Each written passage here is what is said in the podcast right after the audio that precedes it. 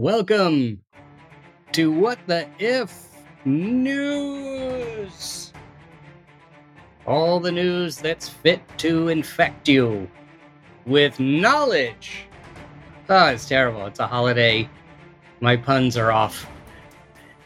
With me, fearless correspondent, virologist from Rockefeller University, Gabby Panicia. Gabby, how are you? I am good.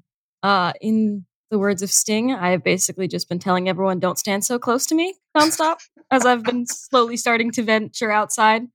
Uh, so that's, I think that's about a good summary of how it's been going over on this end. That's brilliant. Yeah. Wow. A prophet. A prophet in so many ways. Before his time. Exactly. um, you were, you were mentioning that, uh, interestingly, the, uh, we did an episode about masks a little while ago. So if you hadn't heard that, listeners, uh, go back and check that out. And you were mentioning that you had done that before you had actually been out. And that since you've been out now, the, you have a lot stronger feelings about the issue of people not wearing masks. Oh, yeah. I definitely didn't realize the scope of just just the all of the different ways that people are managing to to mess up social distancing. I mean, I'm I'm in, you know, Manhattan proper. Like, it's very hard to be away from people. Sometimes the sidewalks aren't that wide, or there's still construction blocking it.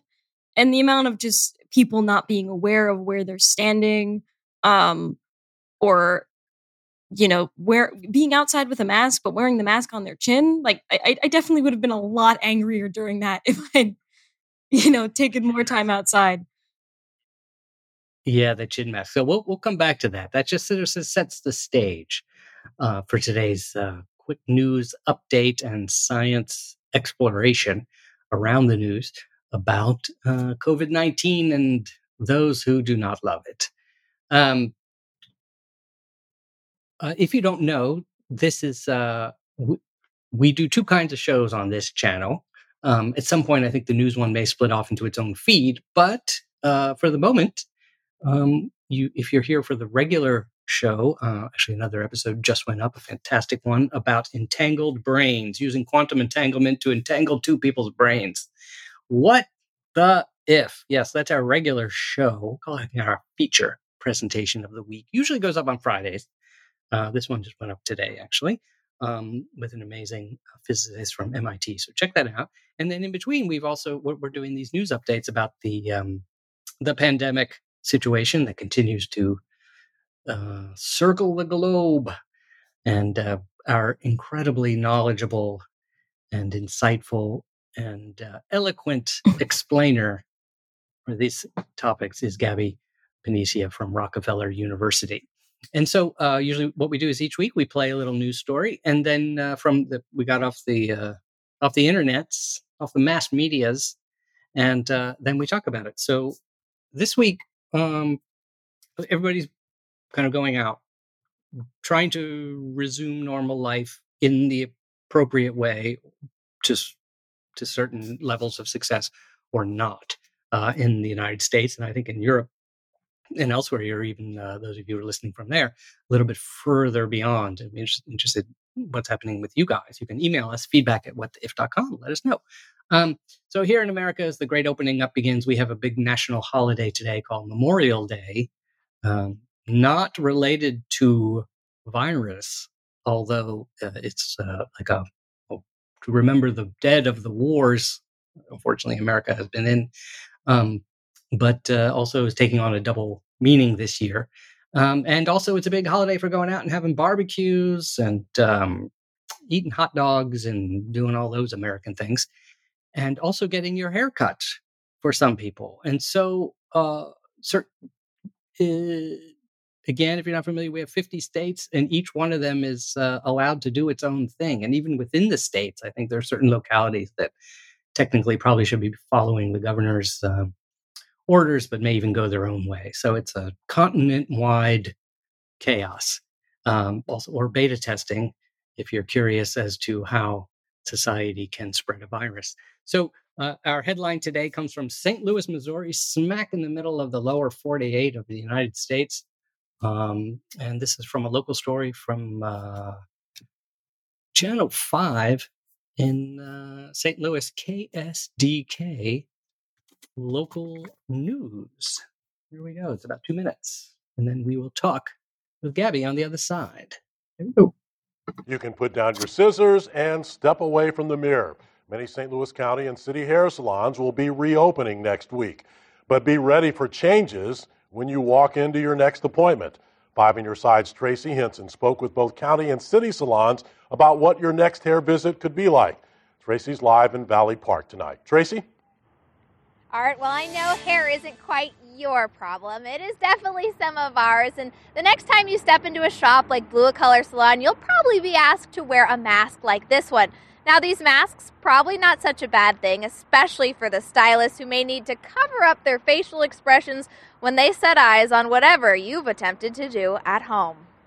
I'm sure there's been some COVID bangs being cut.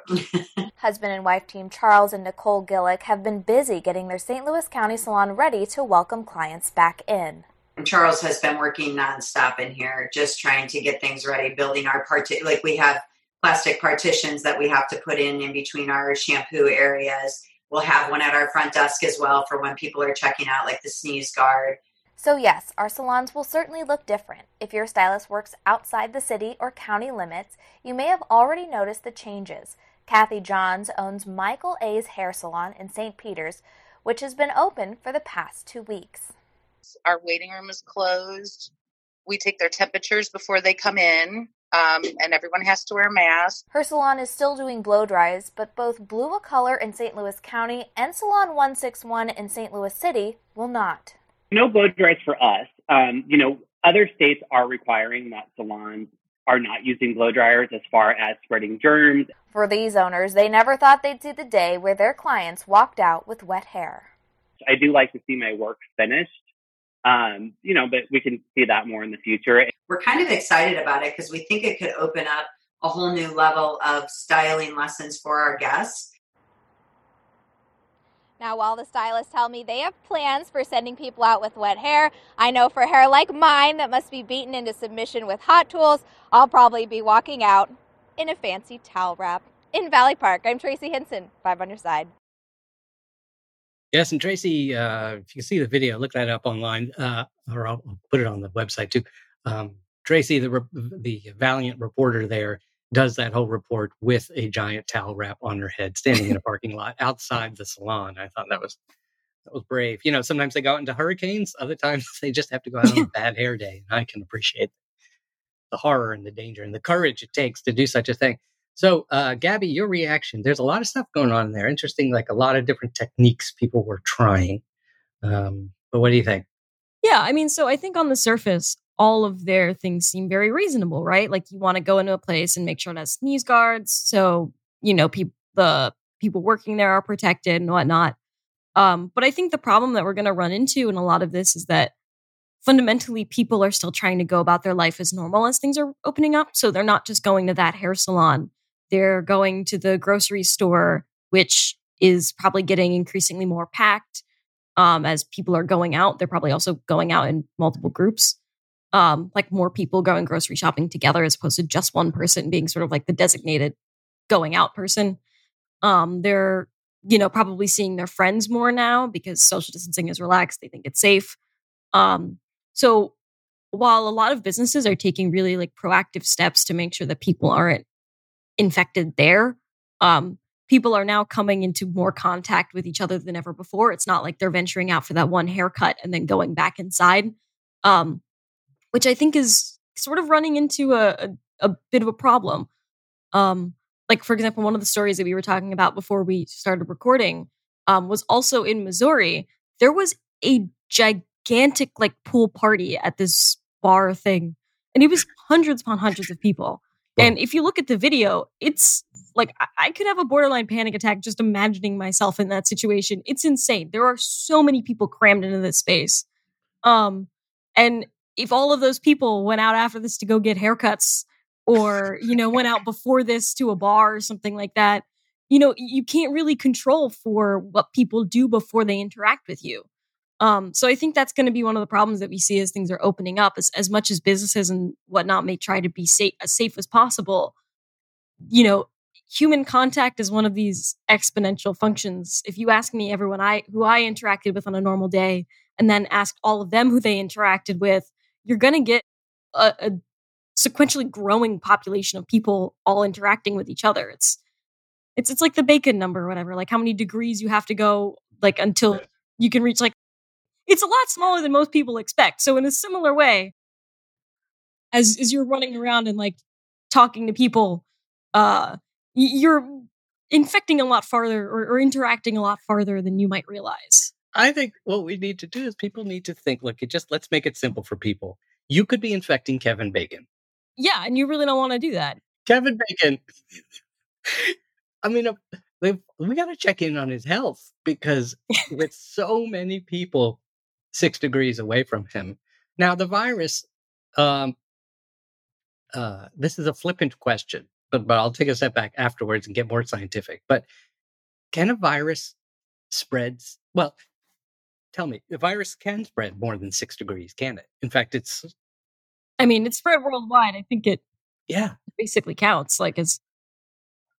So, in fact, we are all some number of degrees away from the first person who got it.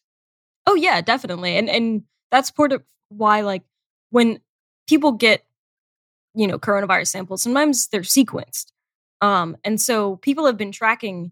There, there's this, oh, God, I can't remember the website exactly. I, I can dig it up and send you the link. But there's, like, this whole, like, tree for all of the coronavirus samples, or like a good chunk of them. Um, and so it essentially shows from the beginning where they branched out from. So you can see, okay, this one, this, I mean, I'm just spitballing where it came from where. I don't actually have this off the top of my head. Um, but say like all of the samples that went everywhere else were first from China, but then this one that landed in Italy was actually from France or something like that. Um, like I said, I don't think that's exactly, you know, what happened. I, I don't remember the order. Well, they um, were saying, if it's like uh, Governor Cuomo of New York has been talking about that, uh, really looks like we got in New York, the virus came here via Europe. Oh, yeah. Uh, probably Italy, uh, not via China. Although what he means is that it went to, well, we don't know, but we're assuming it, it, it good evidence, right, that it did begin in China, but then it went from China to Italy. Uh, oh, yeah. And we have good evidence, there. too, that this yeah. started before we actually really even noticed it. So like, right. I think in France, they had some evidence that it had been around since late December or something like that. Mm-hmm, mm-hmm, um, mm-hmm. And of course, everyone I know has basically been, you know, counting off on their hands like, wait, you know, I, I had this mystery flu like four months ago and it really knocked me out. And like, even my own mom like was like, oh my God, I had this really weird, weird flu in, in like January. And it is possible that this was spreading among us for a lot longer because people, I think, I think in New York, we we're counting, we, we keep a track of flu-like illnesses, um, and you see a big spike um, before we were even recognizing that coronavirus was here in New York, um, which is pretty indicative that yeah, that probably was what it was. And I think some people are are back testing samples um, from what what they had taken originally that didn't test positive for the flu, and like oh oh yeah, this was coronavirus.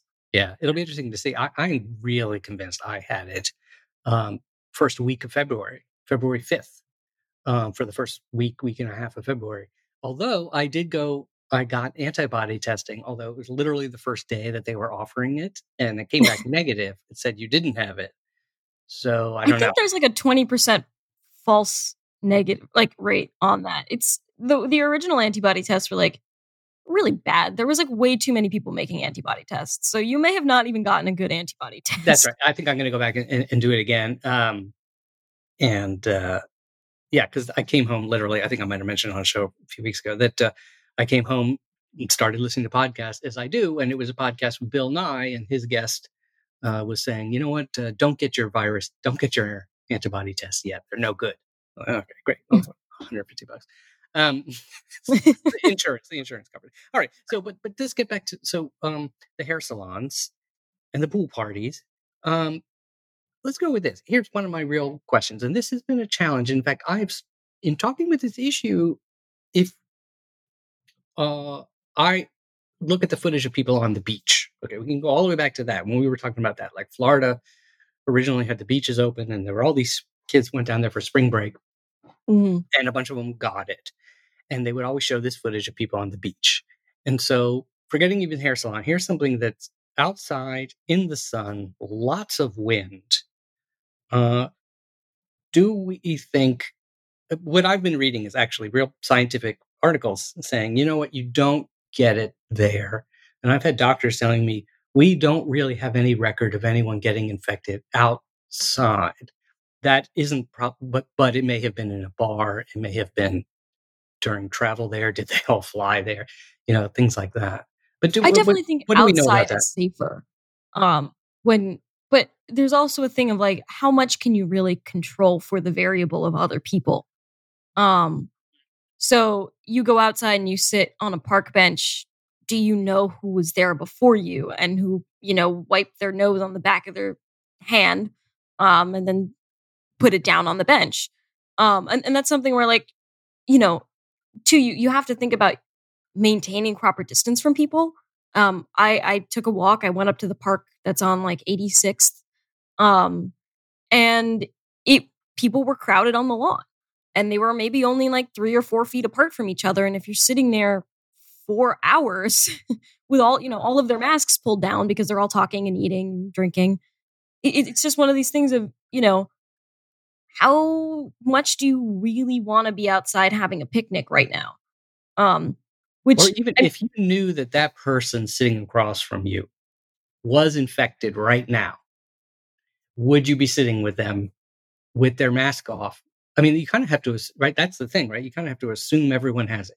Yeah, and, and it's one of these things where, like, sure, you, you can you can see your friends and, and define your so and define your social circle. Some people have been doing that, and it's it's fairly effective, essentially. Where if you know you know that you're only going to be interacting with these people, and they're only going to be interacting with you, essentially, you are a quarantine group. It's the same thing if you decided to quarantine with your family at the beginning of this. Just because you might not normally live with them doesn't mean they're you know automatically supposed to be treated as infected. You as long as you're all like quarantining together and agreeing to only interact with each other, that's fine.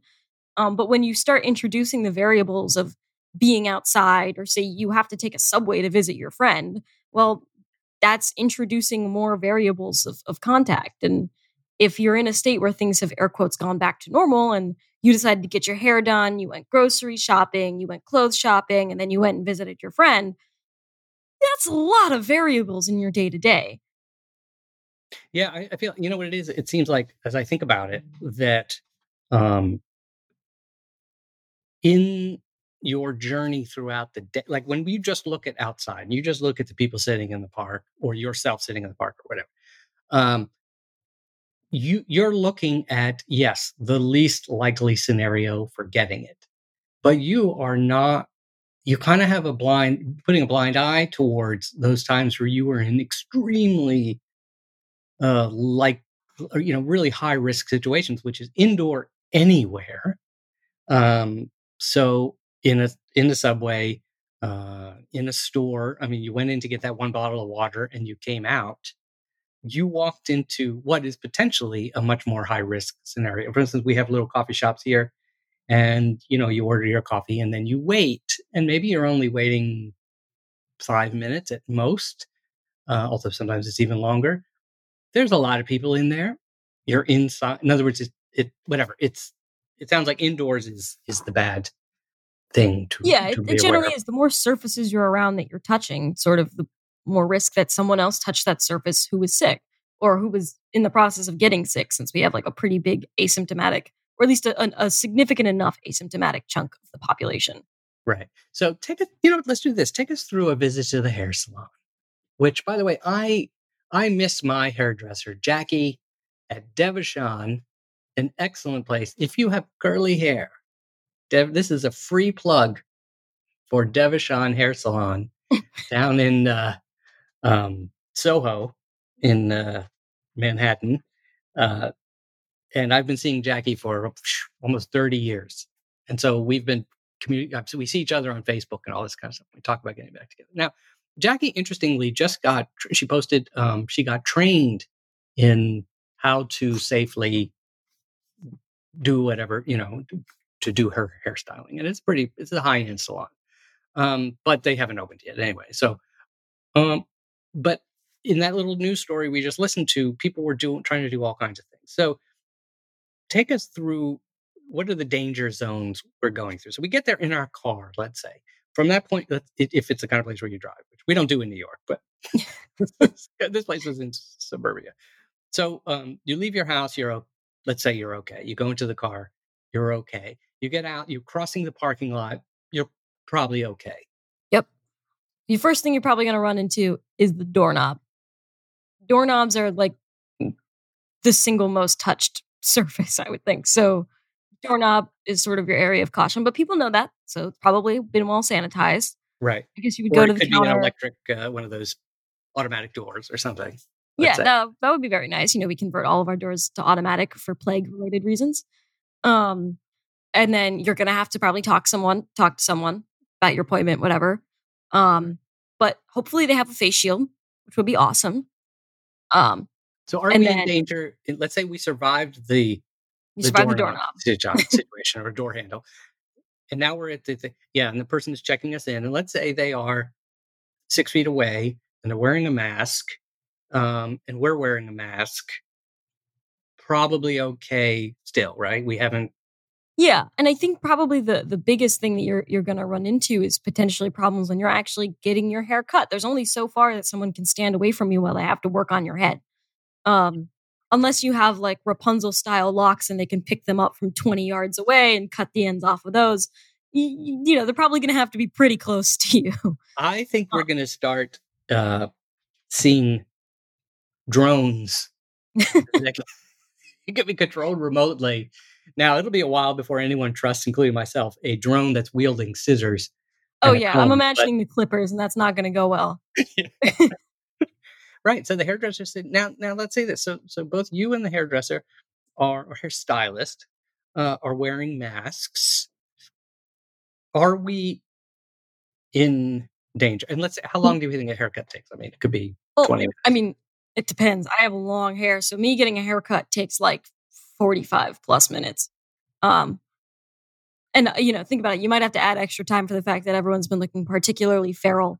Um, yeah, not getting right. our haircuts for the last two, three months. Uh, right. For me, it's pushed mine back by another two, three months. I was desperately in need of one before this began. Feral is a good, that's another thing. Just keep in mind, if you need some extra mental power to mental willpower to be cautious around people, everyone is feral. You the look at the population outside. They look totally feral. You don't want to go out in that wasteland. Believe me, I look feral. So, um, yeah, so, so we're sitting next to, I mean, can you... This is really what it comes down to is the masks. The masks are not a protective bubble. So this goes into what we were saying the last time with, with masks is that, you know, if someone's wearing a surgical mask, after about fifteen minutes, droplets are going to be getting through. Granted, it's not as extensive as if you just weren't wearing a mask. It, it is collecting something of it.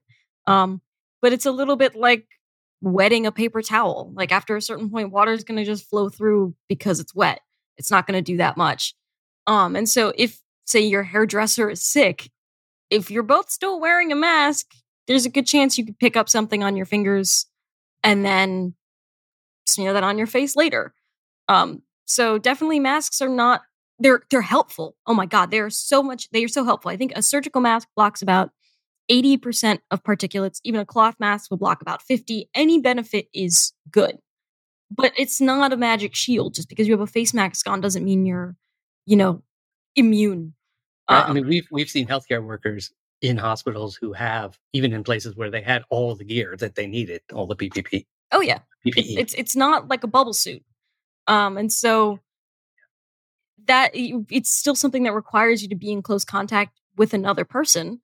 And if you know your hairdresser's been doing this for a lot of hours, um, that mask is not really as helpful as it could be, and you know, you too, if you've also been, you know, in that mask forever running your errands around, yep. You could be breathing stuff out too onto that surface that then your hairstylist is going to have to mop up and try to disinfect or possibly in the process of that get sick. Right. So it's there's a lot of risks. The, yeah, you mentioned the surface because I was really focused just on, well, breathe breath to breath. So if she's breathing, he or she is breathing into the air, and then a tiny bit gets through the mask, and then you breathe a little bit of it and it gets through your mask. But what you're saying is actually it's more likely it gets through one mask, um, through whatever means, and goes onto a surface. I mean, definitely both are possible, but I think surfaces are usually like the main thing that... Well, the surface can collect it. So in other words, if if they aren't properly, if there's some spot that they're not sanitizing for, and you come there four or five hours into the day, it's had that long to uh, accumulate from wherever it's supposed. But um, let's suppose they, they're wiping down and, and all that kind of stuff. Um, there, uh, when you go to get your hair washed, for instance, uh, if they're, I mean, can you? It's, it just seems like another place, right, where they're washing your yeah, hair. I mean, leaning. So I think the net result here is that, you know, the more opportunities you have for contacting other people, the more opportunities there are for it to go wrong. Um, and yeah, and, and so, you know, you have to somehow have confidence that every single person that you're interacting with is taking the appropriate precautions, is doing everything right. And just statistically, that's totally improbable that everyone you're interacting with, of the course of, you know, you trying to go about your normal day and all of this, is doing everything correctly. Because the bottom line is, as, as you know, some measures get relaxed, people are going to get more comfortable thinking that it's gone. And then you get, you know, giant pool parties, or, you know, people meeting up with all of their friends again. Um, and something's bound to drop through. Yep. And uh, if you, it's, it's one of those things, maybe just another way to help yourself, I feel like, is if it's one of those things like one in a thousand chances, every time you've given yourself an opportunity, you've you've just taken one of those chances. Yeah, exactly. I think one of the things, too, that's important to keep in mind here is that, you know, it's easy to look at the statistics and say, well, you know, my state, um, especially like towards the Midwest, they never really had a lot of cases, but they also weren't testing. Um, so if you didn't have a lot of cases, but you also didn't have a good testing infrastructure, what the reality of what happened is not that not many people got sick, it's that you never really got a good handle on how big the scope of the problem was to begin with. I mean, we test, it just doing the math, Worldometers has a, a tab now for um, how many tests have been done. I think we've done almost fifteen million tests, but have almost two million people positive. So, I mean, there's like a, like I think eight people get tested for every one, like one out of eight people is infected of the people that we test, but that's still probably not a good handle on how many people actually have it. Um, because eight people is not a lot of people to interact with in a given day.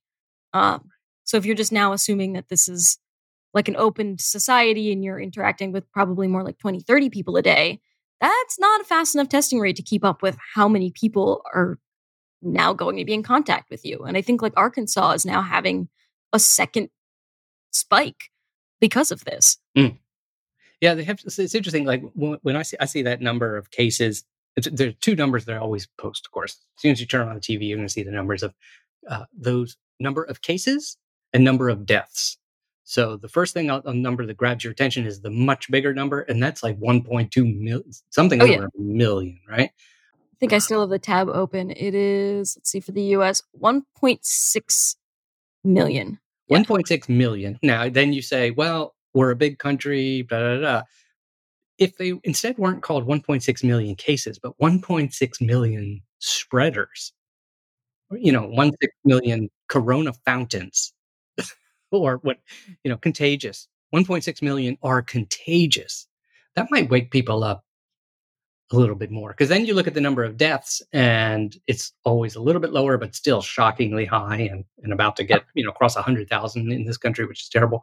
Yeah. Um, like you look at our almost, you know, three hundred thirty-one million people and compared to our, you know, one point six million infections, you're like, ah, you know, that's, that's not as many, but it, you know, this is exponential. It's yeah. Yeah. And from a cold mathematical standpoint, uh, the people who have died are not, They're, they're out of the equation. That one, the, the the important number is that in terms of just thinking about masks and should you go out and da da da da, that high high number of cases is infected people who are spreading the infection. Now, a number of them are going to be quarantined, but by no means. I mean, I'd love to know what percentage of those people who have the case. And then, you know, by the way, for every single one of those cases, every one of them had it before they were symptomatic. Oh, and yeah, certainly definitely. had it before they were, almost certainly had it before they were tested. Um, oh, yeah. So the number, right, basically there's all these people going around with infection. So you would not go to the hair salon now. If supposed yeah, to be opened up, what would you do? So to be honest, a lot of the stuff of that, I'm I'm really waiting as long as possible for, because, you know, I think the criteria for reopening states, although a lot of states didn't follow it, was that cases have to be dropping for fourteen days straight. But that still means that you're getting more people infected just because the case like increase rate is like the case rate is no longer increasing. There is still an infection rate. Um So it, it doesn't mean that, you know, you're completely out of the woods. So for me, I, I really feel like, you know, I'll get my haircut probably in like, if everything continues to go down and say ideal case scenario, this is decreasing, it's almost over, which is not what's happening at all. Um, I would get my haircut somewhere around like August. But for me, I view it as like, it's a service that I, I don't require and I don't feel like I could do it without endangering other people or the people in my apartment with me. Like I would be taking a risk essentially for them that they wouldn't agree to. Um, you know, that's another thing to think about. Again, I don't think people, it's hard to keep all these things in your mind at the same time, but yeah, you, it's not just you going out, you're bringing home. Everyone who comes back into the house is bringing it home from wherever they went. Yeah. You're, you're bringing that risk onto other people, um, which is probably a, a better way to look at it is of like, oh, you know, I went out, I took that risk, I'm fine with it. Well, are all of the people you live with fine with it? Are you fine with you infecting your whole family? It's it's really something that you have to think about, even though it's it's kind of overwhelming, like how many different factors you have to juggle. But I feel like it's it's sort of par for the course. This is a pandemic. Like it's going to be inconvenient and mess up your life. Right. It's sort of like if, you know, if you live in a place where different people might be buying groceries on different days, it's like everybody comes home with new groceries. Hey, look what I brought here. I brought some Corona. Oh, yeah. I got some um, it's, it's one of these things where it's like, you know, this plague is, is, is not about you. So it, it stinks that, you know, we're all affected and it stinks. Um, but you know, this is about the people that it's. If the virus literally stank, stinked. That is stink. Boy, that'd be help. Imagine how much easier it would be. Oh yeah, you'd know how to stay away from it. Exactly, yeah. exactly. Um, so, lastly, I just want to end with that. Fe- what was the feeling? Tell me your your experience. You were walking down the street because I think you're. It's one thing for different people have emotions, but when a person who really knows what they're talking about has a reaction, it's it's worth paying attention to. So. You went out for the first time and encountered a New York City street. Tell us that. Yeah. I mean, so I, I stayed inside for, I think it was like sixty days, um, essentially, because I knew I could and that I, you know, was one less person on the street. You literally um, didn't go out for sixty days. Yeah. I mean, I took the brief stint to, to my parents, um, which included me getting into the car, actually in the building's garage. Wow. Um, so this is some David Blaine level. Oh, yeah, it was, that's impressive. I, I was surprised that I was very okay with it. Um, but I guess I've been a little bit more of an introvert, so that was fine.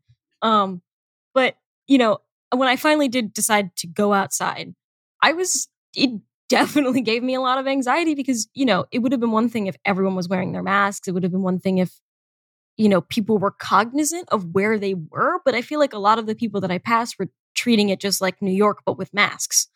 Um So there weren't a lot of efforts to move away. Like, you know, there's still the guy smoking in the middle of the sidewalk with his mask pulled down. I'm like, you are actively breathing particles into my airspace. Like what, what, what part of that went past the critical thinking filters? And just, you know, the amount of people that I've seen walking, but with their masks pulled down in their chin or, you know, mask pulled down to have a conversation on the phone as they're also walking, you know, there are definitely some things where, you know, you got to think if you if you can see people in your sight line, just pull the mask up and don't have your nose hanging out because that defeats the purpose of the mask. That's but, right. Now, chin chin masks in particular, that is a rampant Chin masks really bothered me. I'm like, you went out with the mask. You went out knowing that you needed the mask, and then you just didn't pull it up over your face. So what's, why is that wrong for those people who are heading out this morning, who are going to go out and they're going to do a chin mask situation sometime during the day?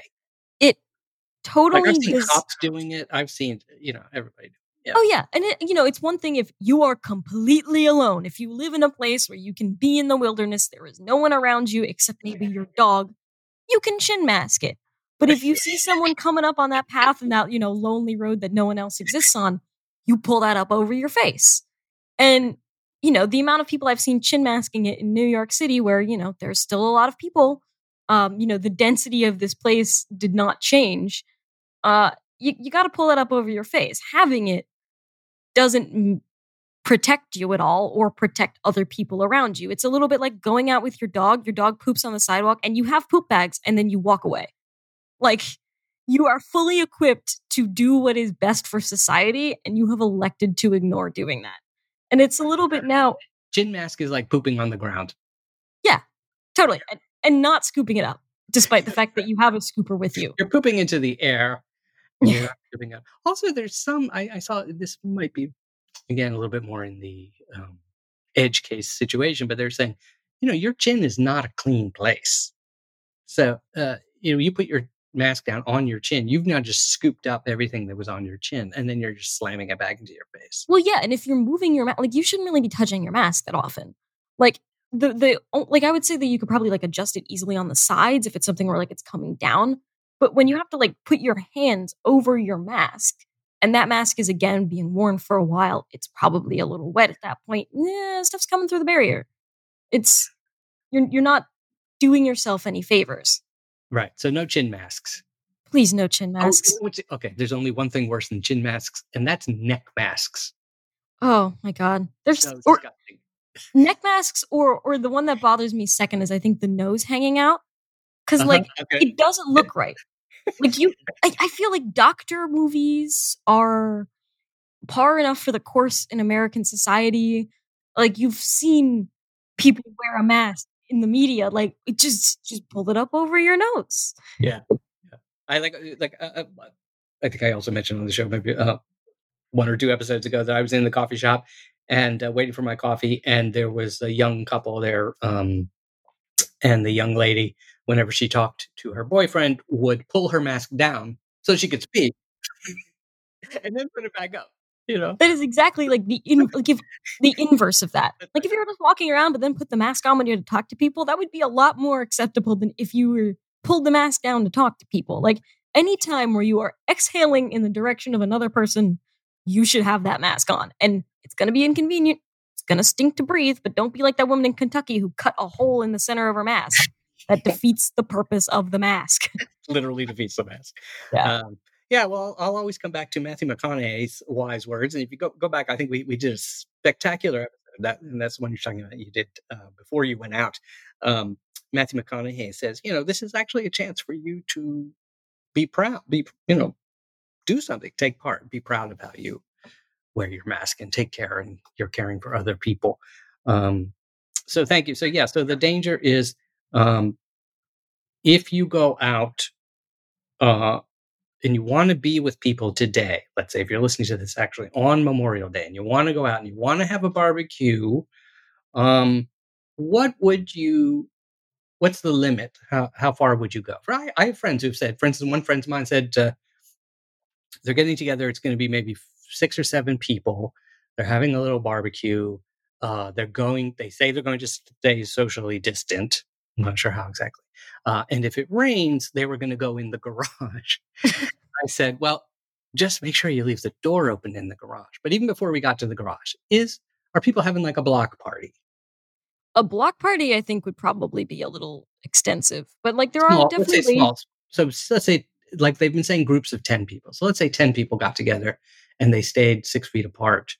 Yeah, so there are ways to do this the right way. I mean, one, if you're making food that's being shared by everyone, to a certain extent, I would think that that increases your risk mm, of mm-hmm. stuff. If if you made it and I guess maybe parceled it out, so then it wasn't being like, you know, one communal communal spoon or whatever that everyone's handling, that'd probably be a little easier.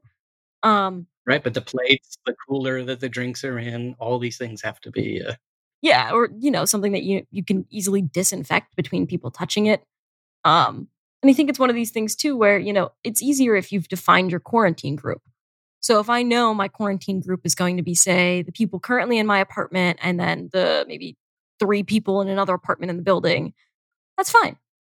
We can hang out because we know that we're the only people in our social group. Or if for some reason we break that, you know, I would probably not go. I would probably not in touch any other people for essentially two weeks. I, I would go back into some kind of quarantine um, to make sure that that event didn't risk other people that I might be in contact with. Having a barbecue with all of your friends and then not necessarily guaranteeing that they're all taking this seriously and then going out and having a barbecue with another set of your friends. It's probably just mixing the pools together and not very safe for anyone involved. The, basically, the whole thing falls down, um, if it hasn't already fallen down within the group, uh, it falls down at the borders of your quarantine group. Yeah. In other words, if you're, you're if if you don't create an actual quarantine group, for instance, and you go to the park, you have just increased the size of your quarantine group to a thousand people or something. Yeah, and, and trying to throw, you know, big parties is, again, like, you can't guarantee that someone didn't, you know, justify to themselves, oh, I'll just go, you know, meet with this one person. It's totally going to be fine. Like, no big deal. It's, you know, it's very easy to make small justifications like this ha- that have consequences for a lot of other people that you know or may interact with. Yeah, it's those tiny little things, you know, those little moments of like, oops, I just print, uh, uh, uh, got coffee the other day. And then I had to pay for it. And I we were standing at a little table that the cafe had set up at the front door. So you couldn't go in at all. The, the person serving the coffee was inside. But then I had to go pay for it. And they had just set up this thing. And so their cashier, their iPad that did the, uh, took the payments was still way back in the thing inside. And so I said, oh, do you take Apple Pay? And he said, oh, it's okay. Give me your phone. And so I knew it. But I was like, okay, I gave him the phone, and then he went and took it, and then he brought it. It was like, you didn't see that that was a total violation. Yeah, like, exactly. It was, the whole thing was pointless at that point. Uh, so I used hand, hand sanitizer. It's little things like that, and I don't want to necessarily say, like, you know, traumatize anyone and be like, you know, don't go outside, you know, just stay on lockdown. I mean, you know, you, you really want to think about the actions that you're making and its effect on other people. So yes, you can go out and you can have a barbecue with, you know, your friends and family, but, you know, make sure that you know that your friends and family haven't also been, you know, getting out and about with all of their friends this weekend. Um, and that you're coming into like a congregation of all of their exposures to other people over the last, you know, couple of weeks.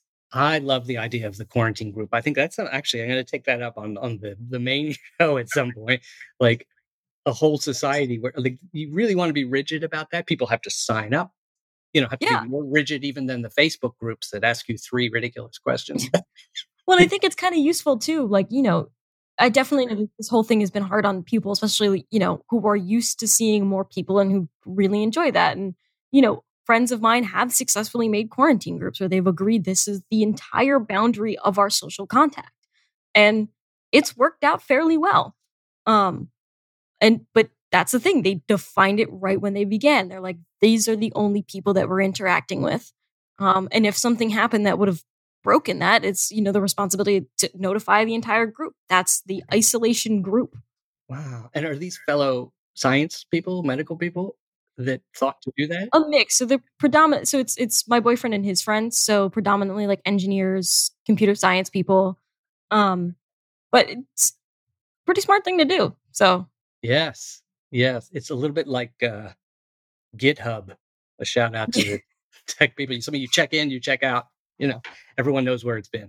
All right, Gabby, thank you so much. And this was a this was an extended one, but I feel like really diving in on the whole mask thing and the contagion thing is important, especially today as people are heading out wherever you are. So stay safe. Uh, don't take any of your one in a thousand or one in a hundred thousand chances. You're using them all up. And by the way, that. That doesn't go back to zero when you leave. Those yeah, no. chances you, you took out of the your allotment of a, a million choices, they're going to keep going. Um, and uh, keep an eye out for those little blind spots, that quick little moment that you just sort of slacked off and so forth. And uh, make a quarantine group. Lock yourselves in. I love that. Pact. Quarantine group. That's going to be, yeah, that's just, eventually that's going to evolve into some sort of Walking Dead uh, situation where like rival quarantine groups are at war with each, each other. We're fighting over hand sanitizer. Yeah, yeah, yeah. Or even worse, you know, well, somebody viol- you discover that someone had violated the quarantine group and did not reveal it. Well, there's and you have to out- lock them in the room and that's right, outcasted. You, they have to be be sent to get a haircut and left. They just have the. Um, that's that's the, new- the mark. Actually, they get their head shaved. It's the only way you know it marks them different from the rest of us feral. It's happened in history. Haircut thing. Uh, also, here's an opportunity, uh, business opportunity for hair salons. I think become like a, a spa, like a resort. Basically, you go and you got to stay there fourteen days and you can't leave the spa, you know, until Ooh. You've shown that you are free. And so a lot of people might decide to suddenly keep reinfecting themselves so they can stay at the spa. But there's a business opportunity for everyone. Take it up. Gabby, thank you. Um, thank you for helping us all understand what to do, um because I know there's a lot of actual science behind everything you say, so that's awesome. Uh next week uh we will take up another news story, another angle. Um we will see, will the cases be going up, will they not? Hopefully not, but either way we'll talk about it, and uh, there'll be some other crazy news story that we will latch onto and use it as a gateway to talk real science and real health and real precaution and healing. So um, it's, it's always the strangest uh, phrase. I feel like we say happy Memorial Day, but happy Memorial Day. Uh, let's say this, appropriately commemorated Memorial Day. Yeah, that sounds really, much better.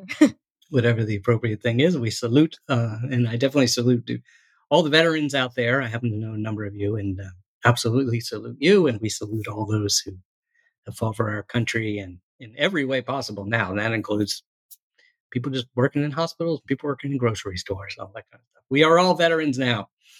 Um, email us feedback at what the if dot com. You can learn more about this uh, little news program and our regular show uh, at what the if dot com. Uh, and you can hear all our other episodes there. We are also on Twitter, What The If Show, and we are on Facebook, What The If. And so now to close out, do we have a, every week I keep trying to, this is a new show, so I keep trying to come up with a phrase. What what would you say? What's the last? I mean, I don't know. The last thing I think think is just don't be a COVIDiot. D- oh. Don't be a COVIDiot. Be safe.